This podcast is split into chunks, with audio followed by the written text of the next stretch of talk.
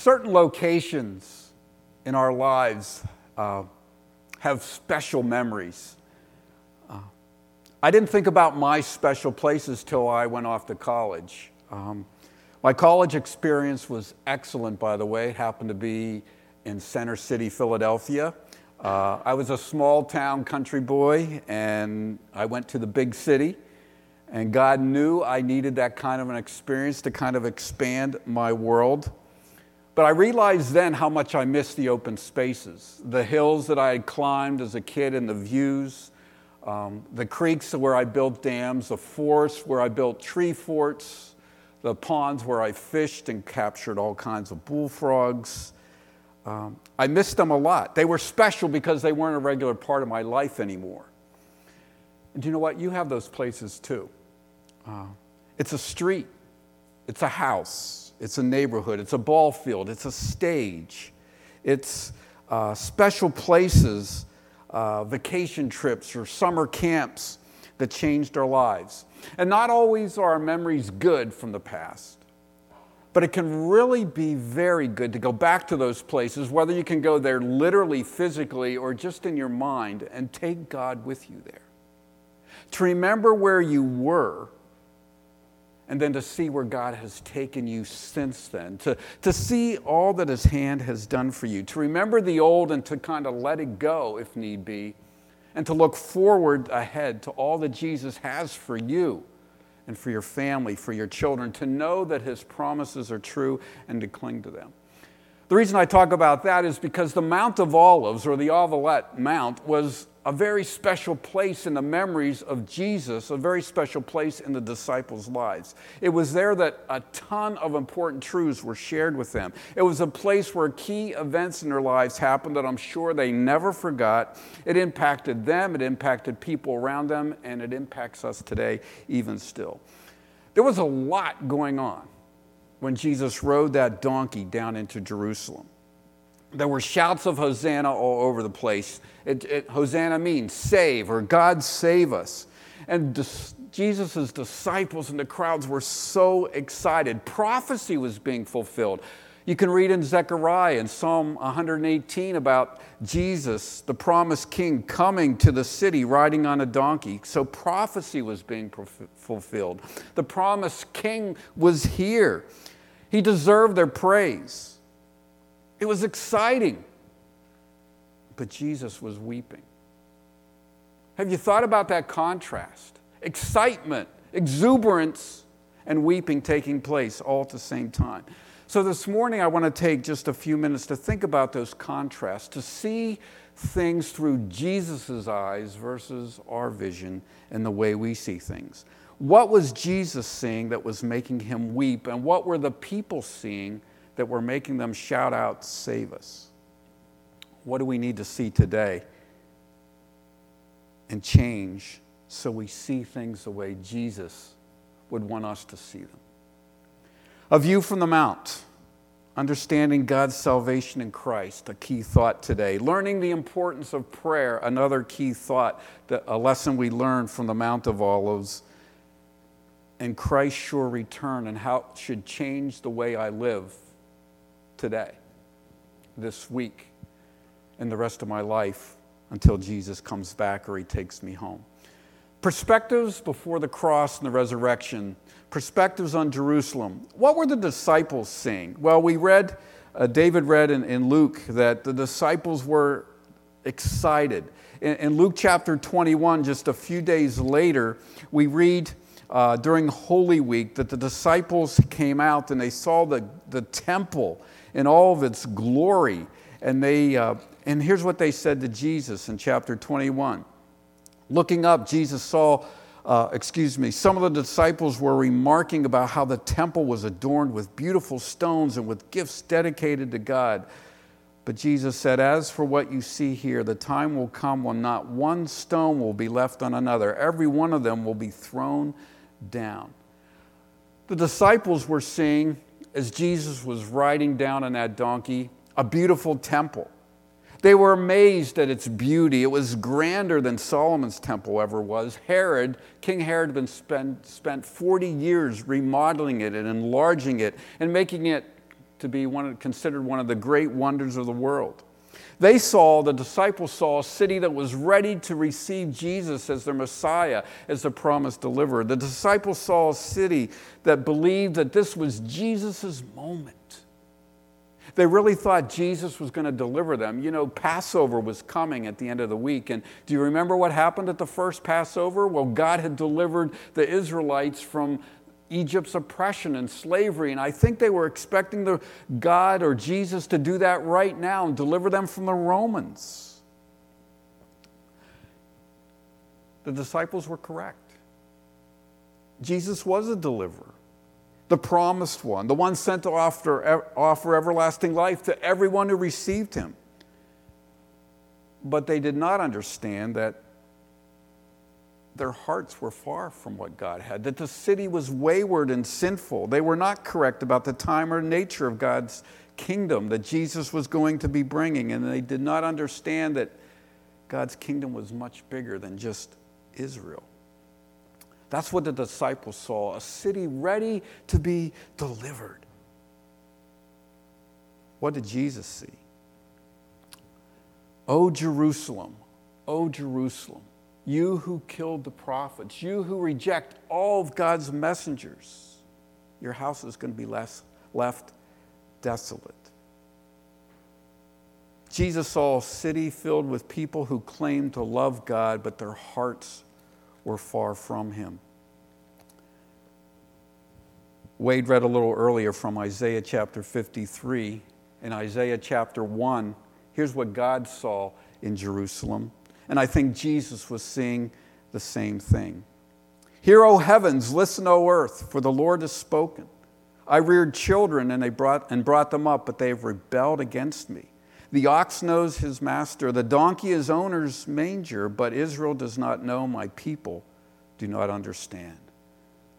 Ah, sinful nation, a people loaded with guilt, a brood of evildoers, children given to corruption. They have forsaken the Lord, they have spurned the Holy One of Israel and turned their backs on him. A little bit later on in the chapter, verse 13, stop bringing your meaningless offerings. Your incense is detestable to me. Your new moons, Sabbaths, and convocations, I cannot bear your evil assemblies. My soul hates them. They've become a burden to me. I am weary of bearing them. When you spread out your hands in prayer, I will hide my eyes from you. Even if you offer many prayers, I will not listen. Your hands are full of blood. Wash and make yourselves clean. Take your evil deeds out of my sight. Stop doing wrong. Learn to do right. Seek justice. Encourage the oppressed. But then God always offers this offer of salvation. Come. Come now, let us reason together, says the Lord. Though your sins are like scarlet, they shall be white as snow. They are as red as crimson, they shall be like wool. If you are willing and obedient, you will eat the best from the land. But if you resist and rebel, you will be devoured by the sword, for the mouth of the Lord has spoken. Jesus saw that. He saw the end of the temple. He saw a beautiful temple that had been being built for 40 years. It was going to be destroyed in another 40 years by the Romans in 70 A.D. And it would be totally wiped out. And it's still wiped out. It's not there. It's been replaced by a new living temple, a new covenant established by the blood of the perfect Lamb of God, Jesus Christ, who's living in his people. What did Jesus see? He saw a fig tree full of leaves, but was fruitless. Israel looked like a religious people who loved God, but they were fruitless. He saw a temple that was to be a house of prayer, but it was full of thieves and liars and cheats. No wonder Jesus is weeping. Jesus sees through all the empty ceremony, the ritual obedience. Israel was desperate for this deliverer, for this king. The king was there, but they were blind to the truth. They had the wrong view. How about you? Jesus still weeps for Jerusalem. Jesus was weeping for Havertown. Jesus is weeping for the town and city where you live, for every crossroad, for every place where the people have been made in his image who do not see or understand who he is. He is weeping for them. And why does he weep? Because his message of salvation has been rejected. Your house will be left to you desolate. I looked up that word in a dictionary just to make sure I know what desolate means, but just a fuller picture, it means barren. It means laid waste. It means destitute of inhabitants, isolated, lonely, forsaken. And without God's mercy that opens up our minds and hearts to believe that Jesus is the Savior, our souls are destined for that kind of desolate existence in all eternity. Desolate, picture the world after Noah's flood. Desolate, think about Sodom after God's fiery justice, judgment. Desolate, think of Jerusalem after King Nebuchadnezzar swept through and left nothing standing in the city, temple or walls or gates. Desolate, think of the descriptions of the world just before Jesus comes back, described in Revelation, what the world's going to be like. Desolate. Does Jesus really care about humanity?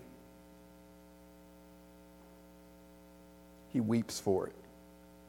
He died for it. He lives for it. And he has the power to save everyone from eternal desolations for your sins. And this morning I just asked, do you believe that? Are you convinced that it's true for you and for your neighbors and for your friends? And I would ask you to pray. Weep over humanity, over our Jerusalems like our Savior does. Die to ourselves like Jesus did for us once in a while. Die to ourselves so that others can hear the message and live. I want you to know the Lord does see how you strive to be light where you are. In your workplace, in your school hallways, with your coworkers or as a student. He knows you're trying to be honest or kind when they're not so honest and kind to you. He sees that. But let's help one another be better witnesses, to be better takers of God's truth and his word to our schools, to our workplaces, to our neighborhoods, because we need one another to come alongside and help us along the way. You know, it's only God, only Jesus Christ can change a heart. But God chooses to do that through you, and to me, through me. That's the way he works. O Jerusalem, Jesus weeps for it, and we should be weeping for it, but don't give up. Just remember, that same Jerusalem that he was weeping over, there was a day of Pentecost. So God's not done saving people. In 2021, we've just begun the year. Think about what God can do through his people who look to him and see what he wants us to do. So that's the first view from the Mount of Olives. What did Jesus see? He saw a city that wasn't ready to receive him. The disciples didn't have the right view, but their view became clear as time went on. But there's a second lesson that we learned from the mountain. If you have your Bibles with you, turn to Luke chapter 22. This also took place on the Mount of Olives. It's the Garden of Gethsemane. It was on the hillside of the mountain. And we know that Jesus prayed there. Let's read verses 39 through 46. Jesus is praying in the garden. Jesus went out as usual to the Mount of Olives, and his disciples followed him. On reaching the place, he said to them, "Pray that you will not fall into temptation." And he withdrew about a stone's throw beyond them and knelt down and prayed, "Father, if you are willing, take this cup from me, yet not my will but yours be done." An angel from heaven appeared to him and strengthened him. And being in anguish, he prayed more earnestly, and his sweat was like drops of blood falling to the ground. And when he rose from prayer and went back to the disciples, he found them asleep, exhausted from sorrow. "Why are you sleeping?" he asked them. Get up and pray so that you will not fall into temptation.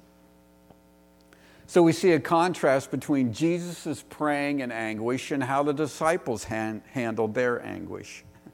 Weeks before, Jesus had set his face resolutely to go toward Jerusalem. He knew what was coming. He knew he was headed for the cross.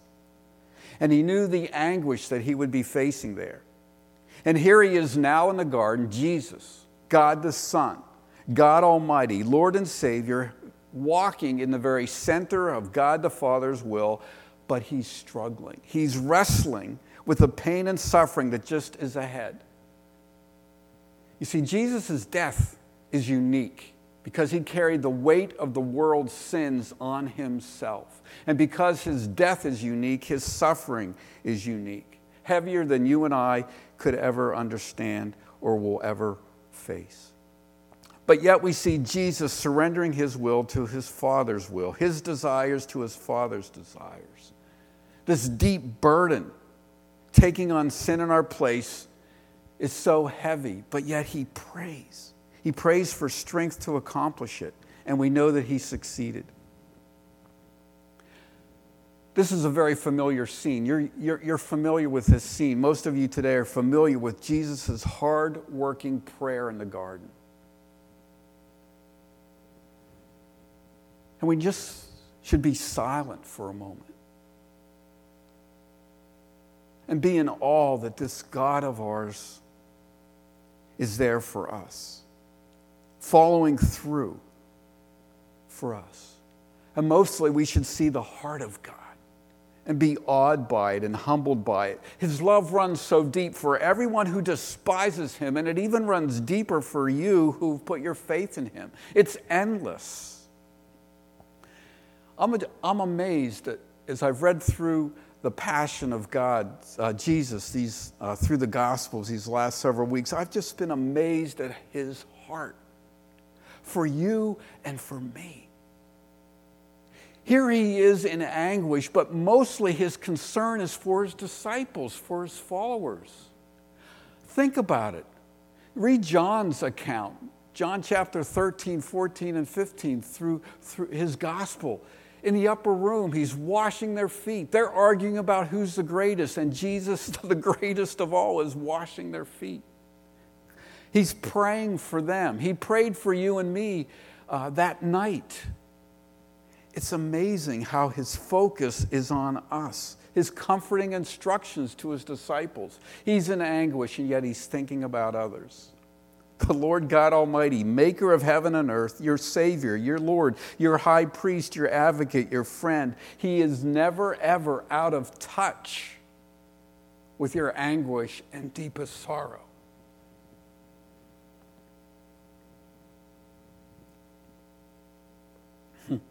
Compare that to the disciples. Their prayerless failure.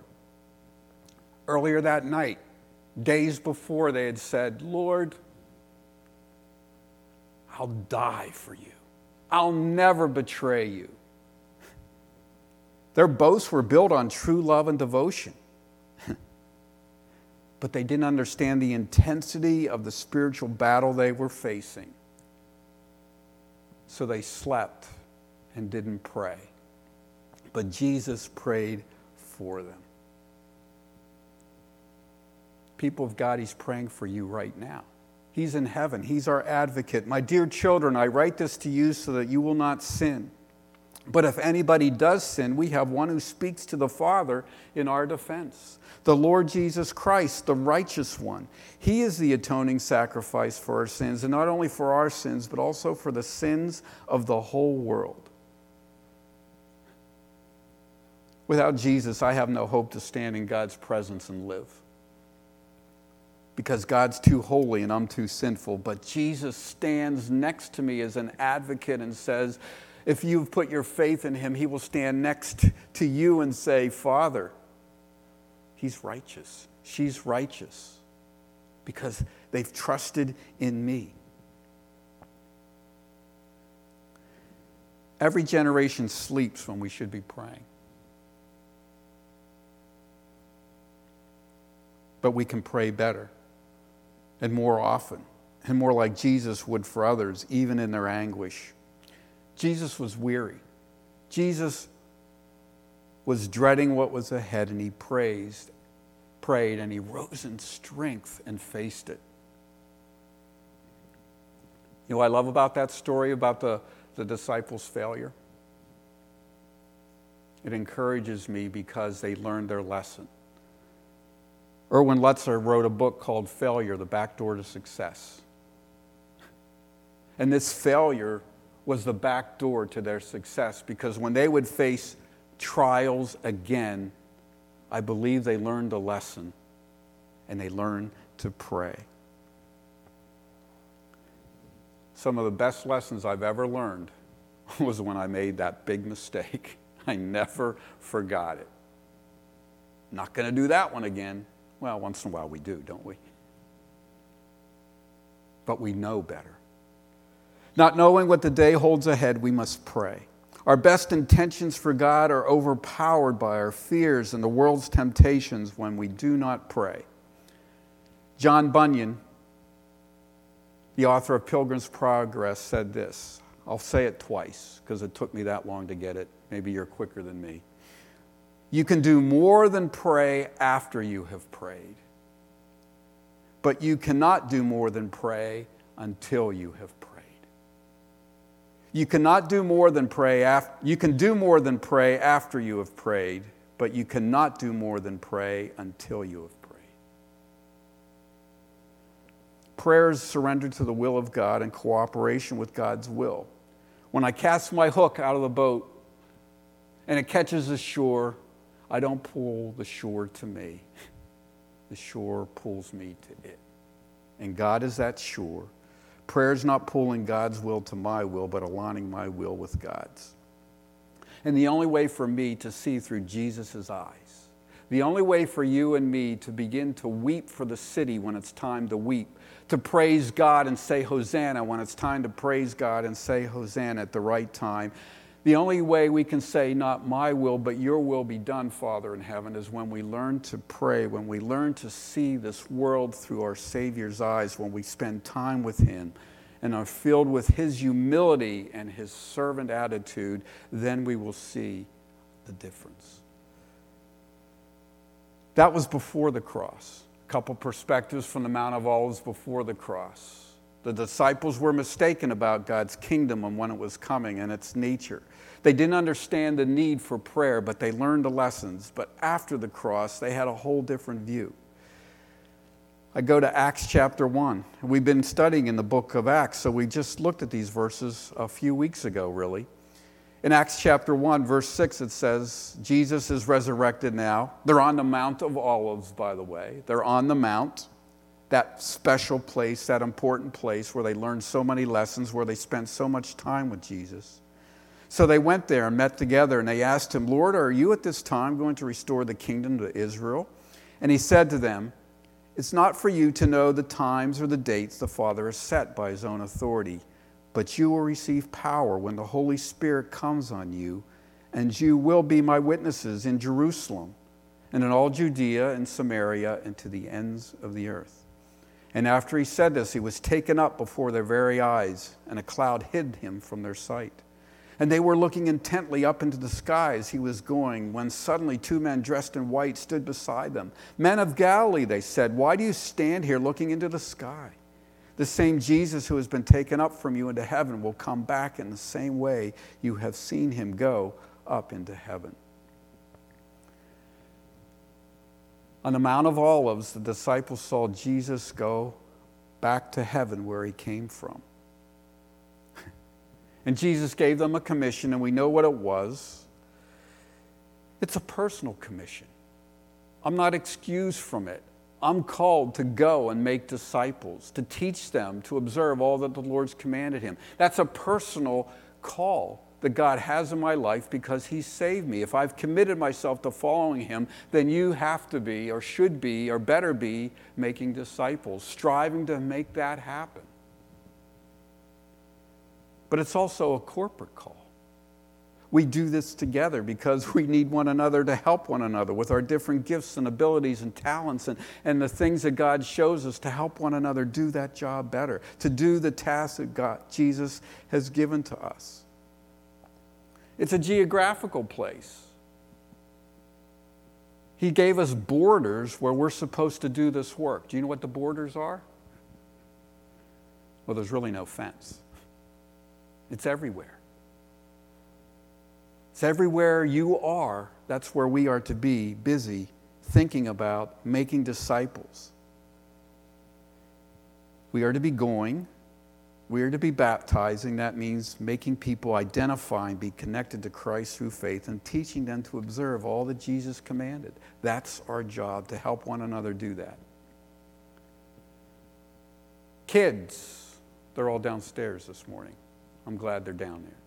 Teens, students, young professionals. Have you believed? We're handing off to you a pretty lousy world, it seems. But Jesus has called you to this time and place. Just like he called his disciples in the first century to that time and place. And he empowered them. And you have that same power and that same grace and all to enable you to be witnesses in this world to spread the hope of the gospel. Parents and grandparents and uncles and aunts, do you worry just a little bit about your beloved family and the world they're growing up in? But like those disciples, we need to turn our failures to trust and our prayer over to our mighty God. We need to take serious this commission that this risen Savior, this one who died for us, gave to us and empowered us to do.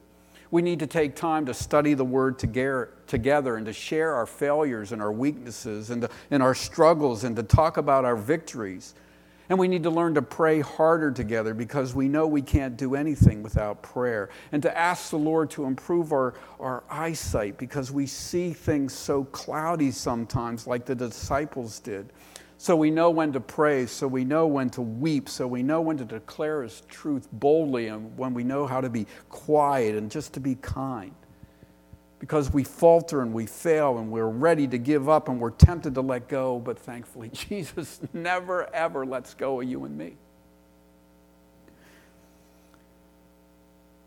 God the Spirit, help me to see people through Jesus' eyes. God the Spirit, we need your strength so we learn how to pray. God the Spirit, we need you to instruct us everything that you've written down about Jesus so we know what we are to do and how to do it. Give us your help. On the Mount of Olives, Jesus rose up to heaven. And it says in the book of Zechariah that Jesus is going to come back and touch that same mountain. And it's going to shake, and there's going to be an earthquake, and the world is going to be changed forever. His return is physical, it's certain, it's for real.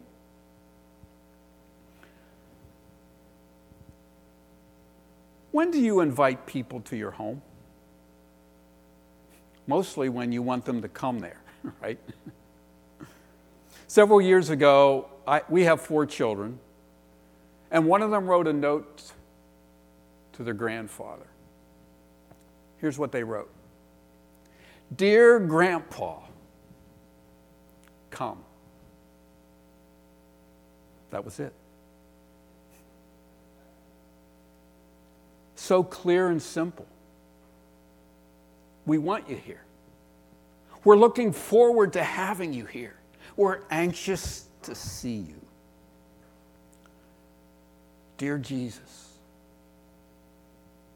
come. Because you're the King. Because you're the resurrected Christ. Because you've given us life.